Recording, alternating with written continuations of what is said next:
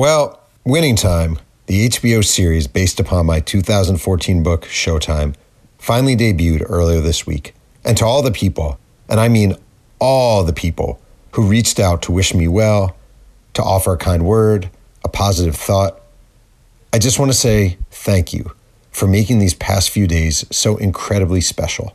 I told my son recently everyone deserves to attend at least one Hollywood premiere in a lifetime, or to at least feel the accompanying buzz. You, loyal listeners, have gifted me with that buzz, and I thank you.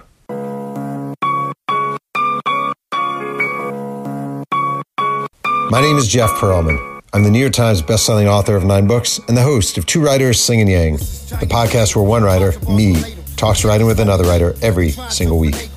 Today's guest is Rodney Barnes, the fantastic writer and executive producer of Winning Time, the HBO series based upon my 2014 book, Showtime. This is episode number 250. Let's sing some Yang. Dad, your podcast sucks, and you smell like vinegar and cottage cheese. All right, Rodney. First of all, yes. nice to have you here. Good to see you. It's great uh, to be here, Mr. Pearlman. Wait, so I'm fascinated. You just said to me, so you said you're sitting at your desk and this is your place and it's your writing place, and one day they're going to find you dead at this at this desk. Oh yeah. Oh yeah. Um, I'm a guy who um, I like to write in coffee shops in different spots because I like the illusion of social interaction. And yeah, I can't. What I was going to ask you that. Um, I need to. Why can't you? Uh, I can't tune out the other stuff. I can't tune out the noise. Um, there's a great book called The War of Art by Steven Pressfield uh, that talks about resistance. And I'm always looking for a reason not to do this. Um, uh, anything. It could be television, it could be my phone, it could be social media, it could be food, it could be comic books. I'm always looking for something to distract me from doing the work. And if I can create the illusion of silence, like right now, there's a television on behind me, um, but it's quiet. I'm here. And if I want noise, I can reach out and get it. But I try my best to stay within a focused dynamic. Are you able to achieve that for the most part? Not as much as I'd like. Yeah. I'd like for it to be more, but then again, from what my therapist tells me, I will never be satisfied when it comes to my the amount of work that I put up. Like I'm always adding more and more and more. And I think it's it started because I wanted some place to put my anxiety. I'm always worried, frantic. There's always something going on in here. And I found if you could see my whiteboard here, it's like if I can put that energy into something productive it doesn't destroy my life. But if I just sit in in sorrow and worry, um, it'll eat me alive. So, you know, I try to keep a lot of stuff going. I try to create a um, a good balance of um, worry and work. Uh, it's very interesting. I haven't had this discussion with people, but I um like you. I like having four or five things going on at the same time, four or 5 mm-hmm. projects at the same time, and when I finish a book, people will be like, "Oh, you must be so happy," and I'll be happy for about two days, and then I just feel useless. I, am not not exaggerating this. I feel no. useless. I feel wayward. I feel itchy, unsettled, unmoored. Don't know what to do with myself. You're the same way. Yeah, uh, Max Borenstein, um, the other writer, EP, showrunner of uh, our show, uh, we talk about it all the time. Like I will finish. Um, I started writing comic books because uh, of that feeling that if I'm writing a movie or a TV show or something like that, I would have those. It wouldn't be two days for me. It would be like six hours where I feel this sense of accomplishment, and I go get something to eat or I watch TV or a movie or something. Then it's like I start to feel guilty like I'm lazy, like I should be doing something. Why aren't I doing something? And logic comes in and says, well, you just did that thing. But this emotional thing, the thing in me that doesn't work quite as well says, no, you're, you're lazy. You should be doing something. Other writers are doing something right now. You're not.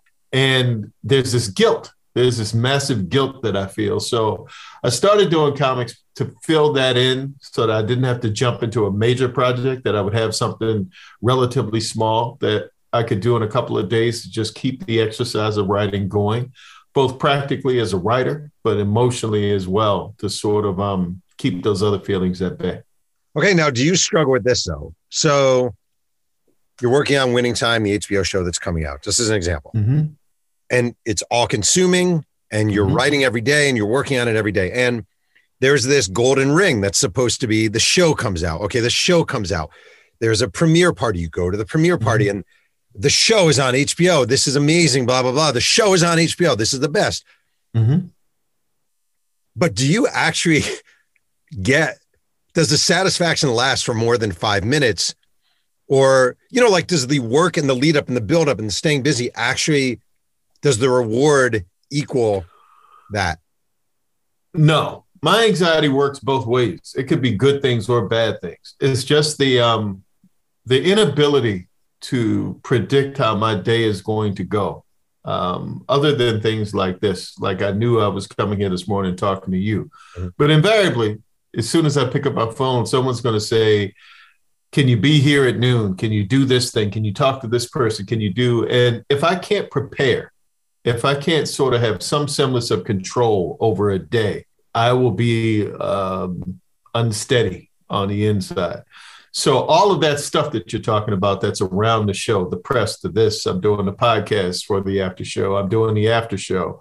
Um, we're working on season two. Um, movies, development stuff, comic books, things. Um, there's so much happening at any one time that you start to feel frazzled in a way. So there's a there's a plus and a minus to it. Where on some you, I have some place to put my anxiety and a plus where I can work, I can do that. But the minus is I really like to control my day. And right now there's no control over my day. My mom would say to me, Your life is so exciting, right? You're like, Oh my Yeah. God, your life is so exciting. Is it? Like? Yeah. Is it really? Is that is that the word? I don't think Do that's you, the word. do you get the one uh you get to do what you love? yeah, of Um, course. Yeah, so you And I do. You- And I do. yes, And so yes, do you. yes, yes. But there's another thing. There's another layer, a dimension to that idea. Yes, I get to do this thing, and yes, I do love this thing. I love it when it's over. I love it when it's done. I love the script. Like when it's finished, I've gone over it a hundred times. I've obsessed over it. I can't. Every trick in my mind has, you know, where I've polished a thing, and it's the best that I'm capable of making it. I like that moment every moment up until then is like pushing a rock up a hill. Sisyphus pushing a rock up the hill. Okay, but wait. The show comes out. You're Mhm. watching the show. When I have a book come out, I probably won't watch it, but yes. all right, well, let's, you know, well. Yes. I have a book come out. I see every wart in that book. I'm not Yep. the guy who's Yep. like, oh, this is the best book. I'm so happy. Yep. When someone says to me, your book on blank is my favorite, blah, blah, blah, my first reaction in my head is, really? Mhm. Really? Yep. You don't even watch the show? That's why I don't watch it for what you just said. I see, I know what it could have been. I've seen, I've been through the process, like on set, watching it come together, writing it, you know, uh, working with writing it. Uh, every aspect of it I've seen. So I've seen what song used to be there that I thought was better than what we did, or, you know, vice versa, anything. But I can't watch it in the same way and enjoy it and sit back and enjoy it. I, I don't think I've watched virtually everything, whether it's Boondocks, Everybody Hates Chris, American Gods, whatever. I don't think I've watched any of that stuff, certainly in real time, like when it aired, unless I had to. Unless some we had a thing where I was invited and I had to sit there and watch it. I don't watch it. Now, wait, is that more because you don't want to see your own work or you don't want to see how people fucked up your work? I think for me, I heard Quentin Tarantino say this once. Um, I know how good it was in my head. And when you execute it, it's never as good as it is in your head. And the only thing that gets in the way is you. So invariably, I'm judging myself when I see the thing that is imperfect that in my head was perfect. Wow. Tarantino's right. That's 100% right. so really it's like that's the thing. I'm the problem. It's like, yes, I'm the one who made the thing, but I know what the thing could have been because it was such a great idea at two in the morning when I thought of it. And in executing it, you know, it just diminished from that point on. That is truly amazing. I think all that. So my best ideas come in the shower. I'll be standing in the mm-hmm. shower. Oh my God, this is what I need to write next. This is the book. Mm-hmm. And it never gets better from there. Yeah, no, no. Because you got to actually do it. And then the doing all of the realities of the doing the verb of doing come to the fore and then that's that's just downhill from there. Yeah totally. How'd you get involved in winning time? Like how did this begin for you? Uh well again max Borenstein is all things. God as i like to refer to him as or as he likes to me for me to refer to him as. Uh we met on vinyl. He hired me actually. We had a meeting at a coffee shop. This is about six years ago. Uh, we met at a coffee shop, supposed to have a quick 15 minute interview, lasted like four hours or so. And I think we both realized it was like a meet cute in a romantic comedy. You know, we sort of knew we had a thing, um, or at least we thought we had a thing. And then that sort of grew to um, me working on vinyl with him. I got hired. And uh, you know, we really, really hit it off. And unfortunately, it was season two of Vinyl. We got uh, canceled prematurely. And as I was leaving, because you know, I've been in TV for a while, I'm used to shows getting canceled. That's what shows do. And he followed me to the parking lot and he said, Hey, um, I've got this book that I optioned, Arc of Justice. Would I'm thinking about adapting it into a movie. Would you like to write it with me? Yeah, sure and through that process, I think we went from sort of guys who wrote on TV a TV show together to partners and friends. And so I know him really well. He knows me really well. And in any collaborative effort, it's almost like in sports. Like if you know your teammate, if you know the guy that you're lining up next to, it gives you a certain air of confidence because there's no filter there. You can just talk to that guy because you're both singularly focused on a common goal. And we're that way sort of in life as friends and, and partners, collaborators, what have you. So when he got the assignment for Winning Time, you know, there's an aspect of the show that I think I sort of fit, I check a box for. And he reached out. He's like, you know, would you like to come on this journey with me? And uh, at the time, I think he was doing the movie Worth, and I was doing Wu Tang and American Saga, but we were both in New York. So we would get together on the weekends and start to sort of flesh out what the show would be, what it would look like, what it would feel like, uh, go over the pilot that he had written. And, you know, I would add my contributions to it and what I thought it needed and back and forth. And that sort of went on for a little while until we officially um, were able to dot the I's and cross the T's and get me on. And then we went back to LA and started writing the show.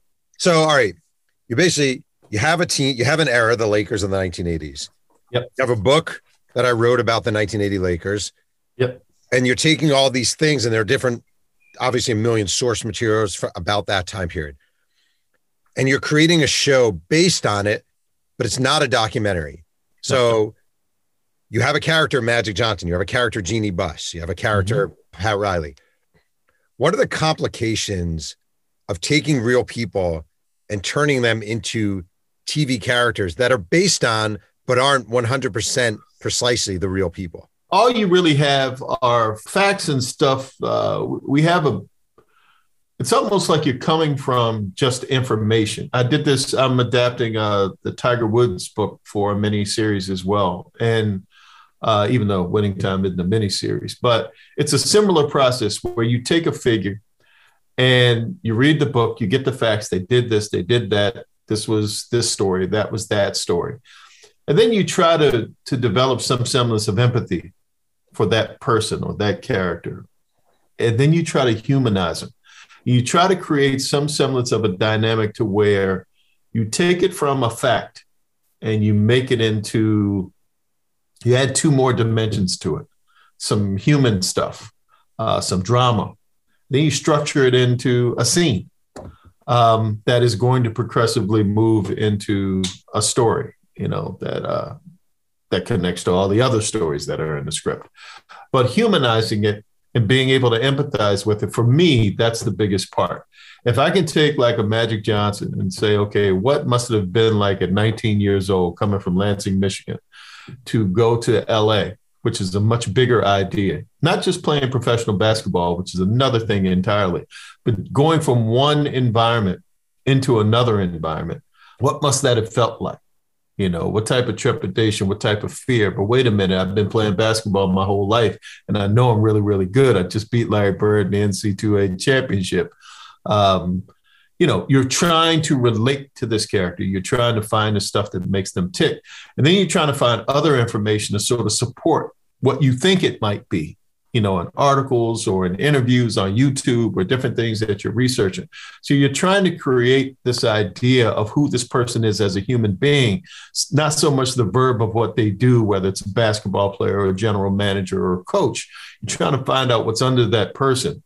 And then you can create some semblance of a structure emotionally in order to make that character something more than just what they are uh, within the confines of the book it's funny because Magic Johnson said he's not interested in the show, but we both know he's going to watch the show. Um, when he watches the show, unlike Rodney Barnes, he will watch the yes. show. Yes, he will, um, for different reasons, I'm sure. Of course.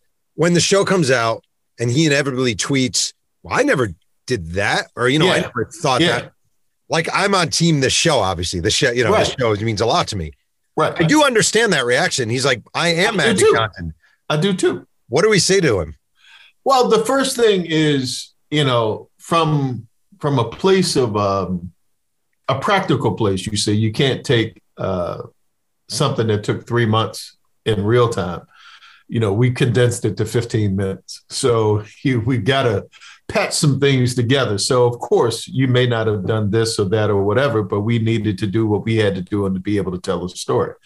Um, the other part of it is, I think for me, and I can only say this for myself, not for the network or anybody else associated with the show. Uh, I really appreciate Magic Johnson. I really appreciate his contributions to the game. Huge fan of his. Hated that he beat my Dr. J led 76ers for years. Um, but really a big part of my sports life, you know, as far as being a fan. So I would never do anything that I would consider disparaging or harmful to his legacy. I think everything that we do, what's under that, including what's in your book, is like a love letter to the game and to the men who played the game and were part of the game, the business of the game. So I know that's really hard and it's a really vulnerable place to be when someone's talking about your life and your accomplishments. Um, and you don't really have a say or a part in it. You know, uh, I get it, but this isn't a hit job. This isn't something to smear, a smear campaign or something like this. This really is doing our best to tell uh, a story that's marinated in respect and trying to to actually exalt the thing that they did. You've obviously worked in TV a long time. I have not. For my money, Quincy Isaiah, the actor who's playing Magic, mm-hmm. is the best out of nowhere find I've ever seen in TV. I mean, I don't like to give Quincy any credit whatsoever. I hope Quincy's listening to this. Wait, wait, you told me beforehand he's an asshole and he shouldn't be in this business, but uh, you know exactly. I've said that to him. We have dinner once a week, and for hours and hours and hours, he's been to my home. He's like my little brother. I, I, I always describe him as a kid that can sing really well, but he's bad, and but he could be Bruno Mars one day. So you got to be nice to him so that's sort of my relationship with Quincy. Wait, I have a question being serious, and I, I never mm-hmm. thought of this until literally this moment. Here's this kid, Quincy Isaiah from mm-hmm. Michigan, mm-hmm. played college football. Quincy Crosby's real, real name, played college football, was yeah. a center of college football. He's out of nowhere. Yep. He's cast as Magic Johnson in the show. Yep. He's spectacularly good. Yep. Is acting not that hard? No, acting. I'm actually in the show as a character in the show, and I don't consider myself to be an actor either. Um, I think what it is is you have to have certain traits. Quincy has a lot of charisma, a lot of natural charisma, and he's a hard worker. Even though he football is his natural sport, once you play a major sport, you sort of understand the math of sports You know, even if you're not as good as you know, you have one specialty area. I think this is the best case scenario if I were Quincy to be able to step into. You know, there are a lot of boxes that it checks. He's from Michigan, Magic's from Michigan. Uh, he understands the culture and the cadence of the language. Um, he has some natural gifts. It's like it really does speak to the the role speaks to a lot of things that he naturally brings to the table anyway. So I think you're right. It is like a um, it's like hitting the lottery. Before we continue with Two Writers Slinging Yang, a quick word from our sponsor. Hey, this is Jeff Pearlman, and I'm here with my son Emmett, who walked the red carpet last week at the premiere of Winning Time. So, what was that like?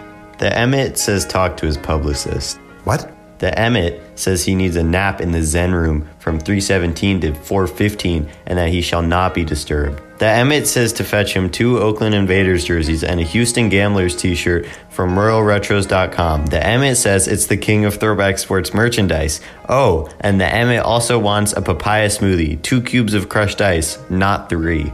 Breh, why the arrogance? You were just an extra. The Emmett says don't be jealous of the Emmett. Wait, I'm going to ask you another question I've never asked anyone that just popped in my head. Yep. You're me. You write the book. The Yep. book is Option. Jim Hecht, Options a book. Yep. Comes to my house. It becomes this thing. In my mind, the author, me, is supposed to stay the fuck out of the way. Like Mhm. nobody wants an author hovering over, being like, no, this isn't right. That isn't right. Oh, I should be in the room. Blah blah blah blah blah. I feel like it is my job to stay out of the way, smile, be helpful when they ask questions. They've asked a lot of questions. I always answer. Come to the set once or twice, which I've done. You guys have been great. Mhm. I feel like nobody wants it. I feel like nobody wants an author around, period, but nobody wants an overbearing author. Am I correct or am I wrong? You are correct, certainly in the last part. I think with us and and what you've been is a resource, a necessary resource. And I had this um, uh, with Armen and Jeff Benedict with the Tiger Woods book as well. You guys are invaluable with filling in gaps, but you're right with timing. You know, if you become the overbearing guy, that you just force yourself into the process because it is a different process. Writing a screenplay is different than writing a book but you're a necessary part of the process because there's so much we don't know when we're walking in. Been watching basketball my entire life. When I was watching the Lakers, this was the period of time when I was watching the Lakers, and there's so much I didn't know, and so you need that. You know, you need a guy like you to be there to say, no, it was really this, no, it was really that. And sometimes it's a lot of that. Sometimes you might not hear from us for months, but it's still your your presence is omnipresent, whether it's the book itself or you. my joy, truly my joy in watching the episodes is Jack McKinney being brought to light because I Mhm. feel like Jack McKinney, who was the coach of Lakers before Westhead them before Riley, was Mhm. really a forgotten part of this all. And seeing the prominence that his story gets in this brings me joy, like tremendous joy. the brilliance of the show to me is that we we give you some of what you know and some of what you don't know.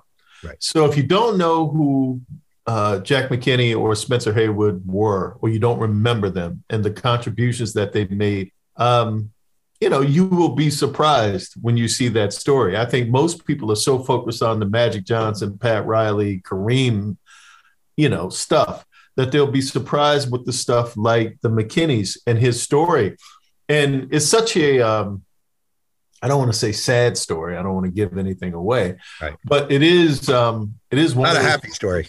Yeah, it's not a happy story, but it is one of those stories to where it's like, wow, why don't I know that? Why don't I know this guy? You know, why don't I know this part of uh, basketball history?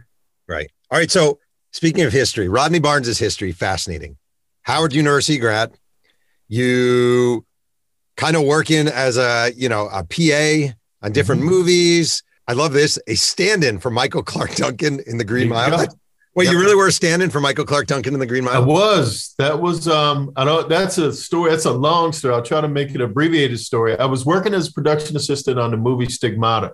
Oh wait, And what I does a PA do? What is a PA's main role? Real A quick? production assistant is sort of a gopher. You Okay. know, at least for me, there are different types of production assistants. So no disparaging any production assistant that does more than what I did. What I did was hand out walkie talkies in the morning, whatever the director producers wanted. I was there to facilitate their needs. But I'm a huge Stephen King fan. I've read virtually everything that Stephen King has written that has been you know, published that I'm aware of.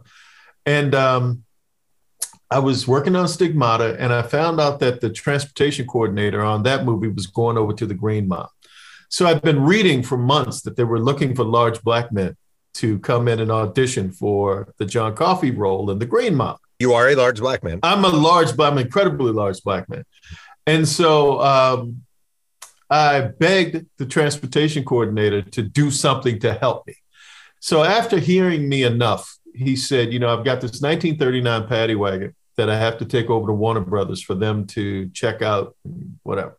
If you get in the back of the paddy wagon, you will give them some size proximity as to how this character will look in the paddy wagon. The problem is there's no air conditioning or shock absorbers in a 1939 paddy wagon. So by the time we drove from the lot to there, I actually looked like an inmate at the very least. But Frank Darabont, David Valdes, the executive producer of the movie, were there, scared the shit out of them. I jump out of the back and I'm sweating and everything, and I'm big and black and I'm sweating, and they were terrified.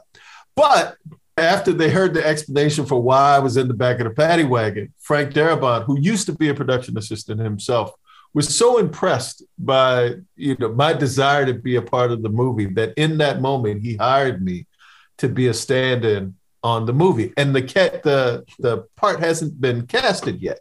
So I would on the audition days, it was Bill Duke, Chi McBride, and finally Michael Clarke Duncan. I would walk them from the parking lot to the set to audition for their part. And I would wear the coveralls and the thing. And um, I would be there to help set camera and do whatever. And um, it was a great experience. I mean, I did meet Stephen King. He did sign all my books. He lived up to my fantasy idea of what I hoped him for him to be. I have a big picture of he and I together over my fireplace, and um, it was a great experience. That's a great story. Was there a moment where you thought maybe they'll cast me? No, I knew in the book that they wanted a different type of energy and a different type of vibe to come from him than what I was. Right. You know, and I look nothing like Michael Clarke Duncan. We just happen to both be big and black. But I wasn't going to point that out. I was just happy to be there. All right. So you work as a PA or production assistant on mm-hmm. Major Payne, the Damon yes. Wayans film. And yes. he winds up hiring you. Ultimately, you move to LA. Mm-hmm. He hires you as a writer producer on his show that appeared uh, was on ABC for six years. Yeah, six years. Uh, my wife and kids. Yep. Is writing on a TV show? I guess this is like you're like, holy shit! I'm getting hired to write on this TV show. It's Damon Wayans. It's a big star. I'm in LA. This is great. Is it what people would think it is? No, it, there was some there's some stuff in between there because he didn't immediately hire me. He told me I should come to. I drove out. The way it would work is I would commute from Maryland to LA for work. So Damon would call me on a Friday and say, if you can be here by Monday, you got a job. So I would drive straight from Maryland to LA. You would drive? Yeah. I had a little green pickup, a GMC Sonoma, and I would drive cross country and I would get there like just in the nick of time. And um, I remember I was working with him on a movie Bulletproof. I'm actually in that movie in a scene with uh, Adam Sandler. I'm, I'm, about to rape Adam Sandler, and Damon rescues him. And I have no lines, but I growl. And I guess back then, when you were about to rape a guy in jail, you would growl. And um, he said, You know, Rod, if you really want to be in this business, you got to move to LA. This whole commuting thing doesn't like, how can you take a meeting if someone calls you immediately? So I moved to LA. I live in my car for like eight months. And I just so happened I was going into Tower. Wait, wait, wait, whoa. Time out. No, no, no. Did you actually live in your car? I did on the corner of Laurel Canyon and Ventura Boulevard. It used to be a Long's Drugs. Now it's a CVS. Uh, there's a retaining wall there, and I would park my car up against there, and I would sleep in my car. Holy shit! Wait, is it just is that just a matter of you wanting this really badly? there was a point in my life when, you know, when I got out of high school, I knew I wasn't good enough to be a pro athlete, but I didn't know what I wanted to do. So I bummed around at a bunch of colleges before I ended up at Howard and all of that to play ball. But I knew in the back of my mind what good was. I remember Lefty Driesell uh, at University of Maryland. I walked in one day and I said, you know, if I can get into school, would you let me be a walk on? and he looked me up and down and he called over one of his players and um, he said, play a 10, and I'm in street clothes. And this guy beats the hell out of me. I don't even know what the guy's name is. And he said, Thank you for coming, son. Good luck with your with your life. Oh and so I knew that was sort of the end. That was sort of the end of this. You know what this basketball thing and football, those things aren't working. So I went to Howard and then I got serious about it. And I knew in Maryland that there was nothing left for me. So being in LA, even though I had no idea how you become a writer, what you do, what the bridge is to go from your car to sitting in a writer's room, I knew I was closer to doing something here than I was back there. So it wasn't so bad. It wasn't like, uh, oh, I'm homeless. It wasn't so much. I didn't even think about it like that because I knew there was a purpose. It was a purpose under it. And I was probably happier doing that because I was working on, um, still as a production assistant, I worked on Blade. I worked on the Rush Hour movies, um, worked on a bunch of movies while I was living in my car. And it wasn't bad because craft services, you can eat anything all day. They feed you anything you want. Um, the transport guys would give me gas. It, wasn't a bad gig. I just want to say the first time I come to set for the uh, for the Lakers show, they say uh, there's craft services, and I'm like, what? like, yeah, you just you know just get whatever you want. Wait, I can go back again? Go back again. And and back then it was a different kind of craft services. It wasn't like what we have now. I mean, you had virtually everything because these were big productions I was working on. Uh-huh. And movies a little bit different than TV shows. And they had everything and anything you wanted. So if I ate enough during the day, I could surely make it overnight to the next morning to do this thing again. Right. I can take a shower in the honey wagon. I can do anything I want. So this isn't like homelessness, like um, you know what you see on TV. Right. You weren't living under a bridge. You were living in your car. No, exactly. Exactly. With craft services, with daily with craft, free gas, free food. You know, 120 bucks a day. I started a garbage business where they would give me a dollar fifty a bag at the end of the night. Uh, the catering guys to and locations. And I put it in the back of my truck and I had to find dumpsters all over LA to get rid of the stuff. But I'd make an extra 150, 200 bucks. Man. So I was doing pretty good in my mind. Yeah.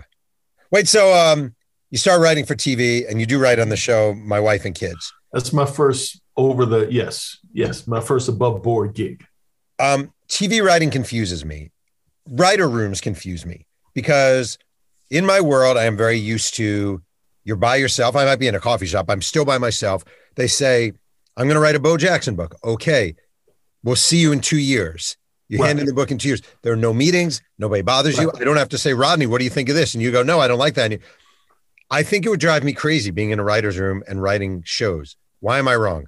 Because it gave me an opportunity. I knew when I got there, I wasn't automatically like day one a writer. I knew that I had um, a lot of stuff to learn. I knew that um, by listening to great writers do their thing, having a great showrunner like uh, Don Reo, who became sort of a mentor to me, uh, both in the writing game and in life, um, it was an opportunity to sort of a bridge from zero to one.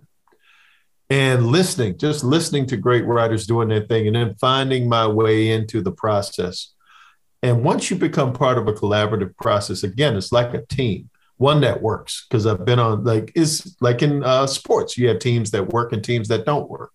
Um, this one worked for me, and I was able to gain a semblance of confidence. Still dealing with imposter syndrome, like what the hell am I doing sitting in this room? All of these people are geniuses. You're dumb. Go back to Maryland uh, in massive insecurity. I brought that with me from Maryland too. And I had an opportunity to work all of that stuff out before someone, if if I was in your shoes and I had for two years to go write a book, six years later, I might have half of a book with. yeah. Because I didn't have the discipline, I didn't have structure, I didn't have any of those things that you need to do what it is you do. I have a little bit of it now. Mm. But the thing with a sitcom is every week you're going to make a show, good, bad, someplace in between. You're going to make a show. So there's a discipline, there's a work ethic, there's a thing that has to be done regardless of whether you want to do it, you don't want to do it. So now, at a little more, you know, 20 years later, I've gotten to a place where this is like a routine now. It's like practicing a foul, a free throw. You do it so much that it just becomes, you know, second nature. And that's sort of what writing for television is for me. What is it or how is it when you're in a writer's room and there's just people who are, uh, in your eyes, idiots or don't get it or don't know what they're doing or annoying? Yeah, them? I've had that problem. Um, and I, I've had to learn another discipline thing is your own temperament, being self aware. Uh, the great thing I learned from, like I said, my mentors and, and Don is you have to be able to say a thing without obviously saying a thing. If you, like a coach, if you can say things to a player that can ruin a player or empower a player. And I've learned that in my worst times, when I've said things or done things that weren't the best representation of me, I've always paid a price for it. So if I'm working with someone that I don't particularly mesh with, um, I can say something to that person to hurt their feelings or insult them, but I got to sit next to them for another six months or however long it's going to be. So that actually makes things worse. And I feel guilty because that's not what I want to do. It's just a reactive thing in a moment. So you learn to sort of live with it to try to find the virtues in that person. You try to find there's some there's a reason they're in that room. There's something that they do to um, to contribute. That's why they're there. And if they're not, they won't be there very long anyway. And I won't have to do anything about it. Someone else will notice. Yep. So the best thing to do is to find the better virtues of folk and and yourself and just be disciplined enough to understand why you're there in the first place. It's not to get along. It's not show friends, it's show business. So it's really hard. It is really hard, but it's hard in life, but it's like any other occupation. If I was on fries at McDonald's and the guy that was doing the fish fillets was getting on my nerves, it'd be the same thing. You worked on Everybody Hates Chris, the Chris Rock show. Yep. Again, another thing you don't have to do when you write books is write for someone else's voice. You know, like yeah. I never have to, it's always my voice. I'm writing the book, I'm the narrator. Yeah. You're writing TV, you were writing, you were thinking of the characters and who they are. And a guy like Chris Rock obviously was a very specific sort of cadence and approach to is it hard to put yourself in the mind and body of other people you are writing for? No. Um, well, it's according to who it is. Let me say that. In the case of Chris Rock, what gave me an advantage was day one when I was hired. If you've seen Everybody Hates Chris, there's a lot of voiceover of the actual Chris Rock. I recorded that, wrote it, recorded it with Chris, and placed it into the show. So I spent a lot of time with Chris Rock my second day on the job, Chris and I were walking to ADR to do the recording session. And we did this like twice a week for four years. So we really got to know each other and we really spent a lot of time with each other. And I think one of the things that writers um, do or quality writers are able to do is you're sort of intuitive. You know, you can sort of um, not just hear what a person's saying, but hear what's under that under what they're saying as well, and body language and different things. And in the process of becoming friends with someone, you know, it's an exchange of information and you're both sizing each other up. And I think Chris and I were able to do that early on. And you, we made for a great pair that endures to this day. We talked this morning. So it's like, you know, I work on his specials. I work on a different things together. We help each other with our problems in life, and um, it's truly a friendship. Not all relationships are that when you're working on a show or a thing, but I always try to get to know the person. You know, all joking aside, with Quincy, we spend a lot of time together. Solomon, we spend a lot of time together. And I wanted that to be the case because, yeah, you're doing Kareem. Uh, you, are telling the story of Kareem and Magic and these players, but you sort of have to get to know the person that's the instrument for the storytelling as well, so that the things that you can play to their strengths. And um, that helps inform you when you're writing the story of uh, who this guy is, how they tick, um, all that stuff. This world of Hollywood. So I've lived out here for seven years. Mm-hmm. There's a ton of bullshit. Like I was telling Jim Hecht about mm-hmm. Mm-hmm. early on, someone tried buying one of my books, right? And he takes me to the Soho house. Oh, they got you he starts showing, he takes out his phone and he's scanning through all, and he's literally like, I fucked her. I fucked yeah. her. I fucked her. Yeah. Okay. And I'm like, I'm never going to deal with this guy again. When you have guys who come out, like come out here, Quincy, good example, young African American kids in an unfamiliar turf, blah, blah, blah, blah, blah. Mhm. Do you worry about them getting swept away by the bullshit of it all? And are there things you do to help them? One of the the things for me that again going back to Don Reo and Damon Wayans, Damon first. Uh, Damon helped me in a practical way understand the psychology of Hollywood. Um, Don helped me understand it from a writing place and also from a business place.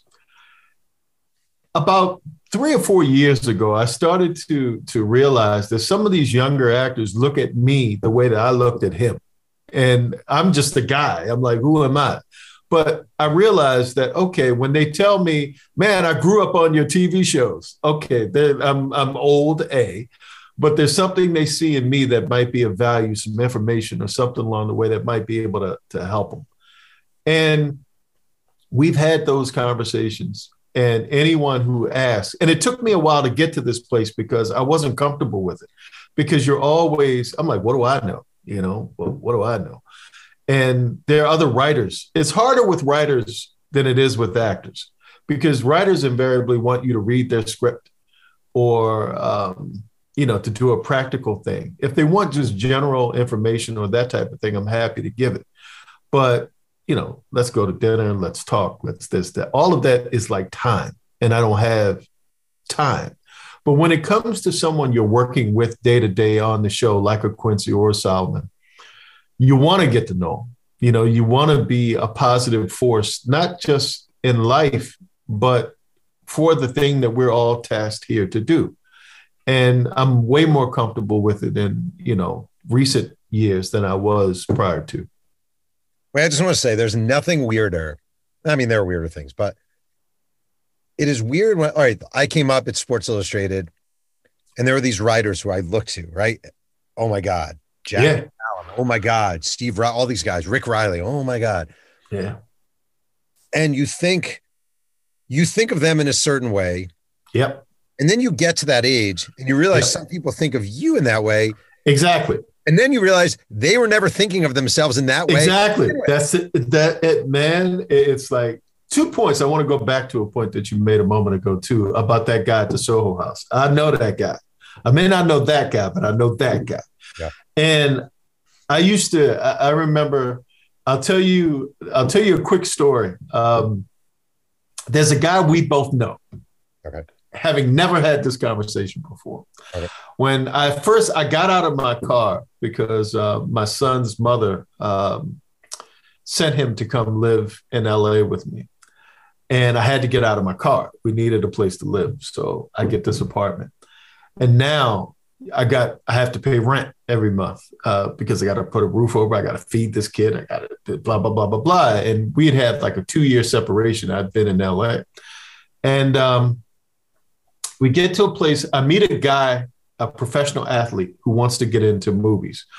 I believe he's in movies because he's been in a movie. So he hires me to write a screenplay for him. And he's going to pay me X dollars. We really don't settle on a number because at that time, I'm happy to get anything that I can get because I need money to pay this rent. I write the script. He likes the script. And now it's time for me to get paid. And he says, uh, Get in the car. Okay, you can really just hand a check to me, but you know, it's a nice car and maybe he's taking me to the bank. And we drive up into Hollywood Hills and we get to his beautiful house. And he opens his garage and there are like 200 pairs of Nikes there for the team that he plays for. And that's what he pays me in, in 10 pairs of sneakers. And I realized in that moment that everything he had said, he groomed me like to believe I was going to get a thing. I got a thing, but not the thing that I thought I was going to get. And there are guys in this business who aren't the real guy that understand how the real guy talks, but they also know how badly you want to be part of the world that you're in, that you're trying to get into. And if they can create the illusion that they're that guy, they know how to prey on your wants and your desire and your ambition and all of that to get you to do something that benefits them. And so, in order to be able to do that, they got to take you to those places and to create the illusion around because you don't know, you know, especially if you don't come from this place. And it's easy to fall. It's easy to fall into the trap. I've fallen into it many times. Even now, if someone's really good, I still will give it more time and attention than um, I should. I am blown away by the number of people out here who quote unquote work in the business. They're you've seen these guys, Mhm. 42 years old. They're five foot six. They are quote a producer or a writer. Yep. and They just want to get laid by the 22 year old hottie off the bus from Kansas who wants to be an actress. Yep, all of it. But the thing is, those two energies don't go together. You can't be that guy and the other guy at the same time. You can't be the real guy and that guy. There's something about, and maybe there are who are able to. Maybe there's some people who are able to. I don't know that guy. Um, this requires such a commitment, you know, to write and produce on a regular basis for the rest of your life or however long until you retire. It requires such a commitment that you really do have to create a lifestyle and a certain sensibility to keep you sane and to keep you focused so that you can come back and do this again and again and again and again. Got to ask you a final part of your career, which is mind blowingly confusing to me and fascinating at the same time. I just want to say, people can't see this. You're sitting, I'm staring behind you, and I see uh, the Hulk. Yes, uh, Lamp. Yes, my daughter got that for me for Oh. Christmas. Very nice. Yes, And um, you write comic books. I do. And I was reading your review of a, a great review, a glowing review of Killadelphia. Yes. One website said, what could be the best vampire comic in years. And the last comic book I read was uh, Flash Racing Superman way back in the day. So I'm out World's of finest 201. Yes. who won that race? I don't even remember. Uh, there was a stalemate because DC would never give one over. They once you do that, then it's over. You know, you want to be able to create that air of intrigue that people keep buying it to find out. Who would win that race? Flash. Yeah. Um, wait, explain this to me. This is your, it's not just a side project. This is a major, No. major thing for you is writing comic books. How does this even It is. Uh, again, I, I mean, I think I started when I was working on the show Runaways. Uh, they were happy with my work. And when I realized they were happy with my work, I said, you know, if you really want to make me happy, if you could open a door up to publishing, because I've loved comic books my entire life and I'd love to write a comic book. And then I realized how hard it was to write a comic book once they gave me an assignment. Falcon at Marvel was my first comic book. And like anything, the more you do it, the better at it you get. So I got Lando, uh, uh, the Lando Calrissian from the solo movie Lando, the Donald Glover version of Lando. I wrote a miniseries for him and then Quincredible, a few other books. And then I started to get a groove and a, and a process in a way that, oh, okay, because I looked at comic books the way I looked at television. I was hearing a voice in my head, not understanding that the reader didn't have the same, wasn't privy to the voice that I had in my head. And I had to sort of shift things. And so I've always loved horror, uh, the Hammer films, Universal Monsters, all of that stuff when I was a kid. So you know, we're doing this sports bio stuff and um, I do drama and genre and different things. But I wanted to open up a lane that hadn't opened up to me yet of horror. So right now, and looking at my board, I'm probably writing about 12 monthly comic books at the same time, uh, which is madness, um, which is truly madness. But, and most of them are in the mystery supernatural realm. Uh, I started my own publishing company, Zombie Love Studios, and maybe partnering with Snoop Dogg uh, to do some stuff. And I just love it. It's fun. Uh, it's a way to keep me, again, that exercise of writing when I'm not doing the thing that we do that's beholden to a lot of other voices and people coming in and sort of picking at it and judging it and noting it. I can write a comic book and really only have my editor to hold me accountable. I mean, you read a comic book, it's 12 word bubble, 10 word bubble, you know, like the, the sparseness and the narrowness of words and the lack of a million adjectives. Is it a different muscle than writing for It's completely, di- completely different muscle. Um, you have to learn. I had to learn the relationship between art and words, and that's not um, that's not hard. That's not easy. Um, because especially if you get certain artists, you really have to to write to the tone of what they do. I've been fortunate with Killadelphia with um, artist Jason Shawn Alexander, who's an incredible artist. We got to know each other before we worked together, a lot like Max and I. And once you understand how they tick in their work, and I can write to his strengths and bring out the best, I think, in storytelling. But it took a while. I had no any of that. I just, it's a comic book, it's a superhero, it's Falcon. He fights people, he flies. That's all I do. Yeah. Um, I got to ask you a final question. It's required on yeah. this podcast. Yeah. We have sports writers on, and I ask them their worst confrontation as a sports writer because we all have our confrontations with athletes. Um, you're not a sports writer, however, you've worked in this business for a long time. What's your worst confrontation you've ever had in the world of showbiz? There are a bunch. One comes to mind. Um, I was a production assistant. I'll go way back. That's the safest one to tell. There is an actress whose name you know. Uh, we were at the Chateau Marmont and my job was to sit outside of her room. And if she needed anything, I was supposed to get it for her. And I sat in the sun for like six hours. And in like hour number four, she opens up her window and she says, um, I'd like some toothpaste and a toothbrush. And okay. And I get on the radio and uh, she would like some toothpaste and toothbrush. So about 15 minutes later, it hasn't come yet. She says, Have you gotten my toothpaste? And she's a little more stern now with the second one. And now they haven't, but I'm going to radio again. It's toothpaste, toothbrush. She really, really, really needs it. So 10 minutes later, now she's mad. Where's my fucking toothbrush and toothpaste? Now I'm nervous, you know, because I need this job. And as I'm at the radio, in my periphery, I see something flying at me. And she threw like a paperweight and hit me in the corner of the head. Now, at this moment, I'm not thinking about my job. And I turn and I look at her. And she hurried up and she closed the window because at that moment now, she's seeing how I stand up. And now I don't have that I'm trying to please you look on my face.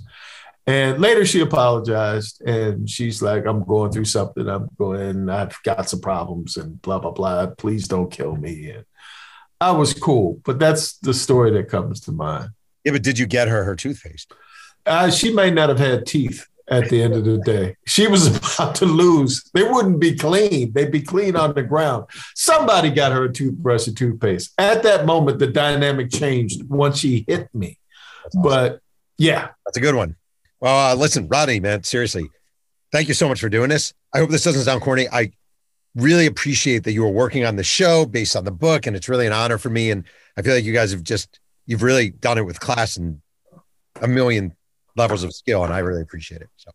Thank you very much. You're welcome. I want to thank today's guest, Rodney Barnes, for joining me on Two Writers Slinging Yang. You can follow Rodney on Twitter at the Rodney Barnes and visit his website at rodneybarnes.com. If you have a chance and enjoy Two Writers Slinging Yang, please go to the vehicle of your choice and leave a nice review. I make no money for doing this, and I rely on word of mouth. Also, check out my free weekly writing Substack at pearlman.substack.com. Music is by the great MC Whiteout. Thanks again for joining me, and remember, keep writing.